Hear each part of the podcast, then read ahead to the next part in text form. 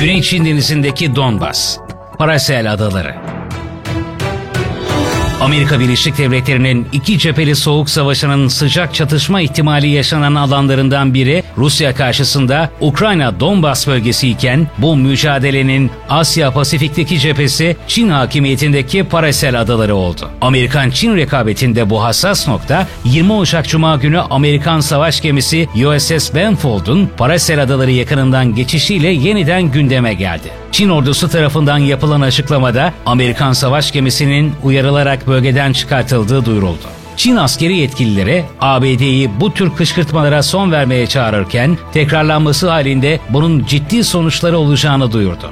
A B D'nin bölgeden sorumlu yedinci Filo Komutanlığından yapılan açıklamada ise her ülkenin gemilerinin bölgeden serbest geçiş hakkı olduğu vurgulandı. Amerikalı yetkililer ayrıca Çin'in Paracel Adaları çevresinde on iki mil kıta sahanlığı uygulama ısrarının da uluslararası hukuka uygun olmadığının altını çizdiler.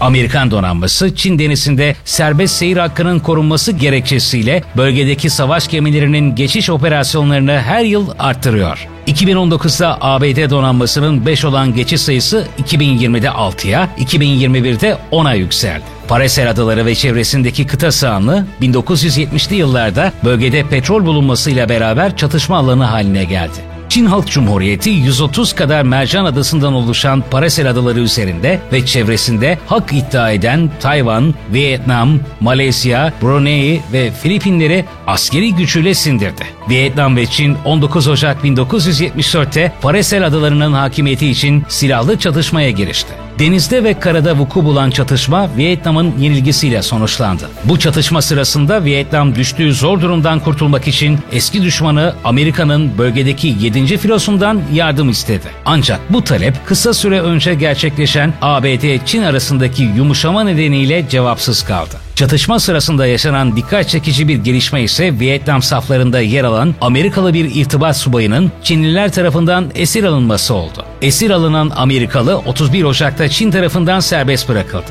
Vietnam bugün Güney Çin Denizi'ndeki ihtilaflarda A B D'nin yanında yer almaya devam ediyor. Çin Halk Cumhuriyeti bin dokuz yüz yetmiş dört yılında Vietnam'ı püskürterek yerleştiği Paracel Adaları'nı o tarihten itibaren tahkim ederek Amerikan donanmasına karşı bir ileri üs olarak kullanmaya başladı. Askeri uzmanlara göre Çin Halk Cumhuriyeti başta Paracel Adaları olmak üzere bölgedeki Mercan Adaları zincirini Çin Seddi'ne benzer bir savunma yapısı kurmak için kullanıyor. Çin Halk Cumhuriyeti iki bin on iki yılı itibariyle adaların çevresine döktüğü beton ve toprakla fazladan üç bin iki yüz dönüm alan elde etti. Bu alanlar liman ve havaalanı olarak değerlendirildi. Çin Hava Kuvvetleri Paracel Adaları'na inşa edilen pistler ve ikmal noktaları sayesinde menzillerini Filipinler, Malezya ve Endonezya'ya ulaşabilecek şekilde genişletti. Yalnızca bu ülkeler değil, küresel deniz ticaretinin en kritik geçitleri olan Malakka ve Sunda Boğazları da böylece Çin savaş uçakları ve füzelerinin menzili içerisine girmiş oldu. Çin Halk Cumhuriyeti Paracel Adaları'na yalnızca askeri yığınak yapmakla kalmıyor. Buradaki nüfusu arttırmaya da çalışıyor. Adalardaki nüfus artışı Çin donanmasının hibrit savaş metodu olarak geliştirdiği milis balıkçı tekneleri donanmasının desteklenmesi açısından önem taşıyor. Çin Halk Cumhuriyeti'nin elinde balıkçı teknesi görünümlü yarım milyondan fazla su üstü platform olduğu tahmin ediliyor. Bu teknelerin hafif silahların yanı sıra füze sistemleriyle de donatıldığı iddia edilmekte.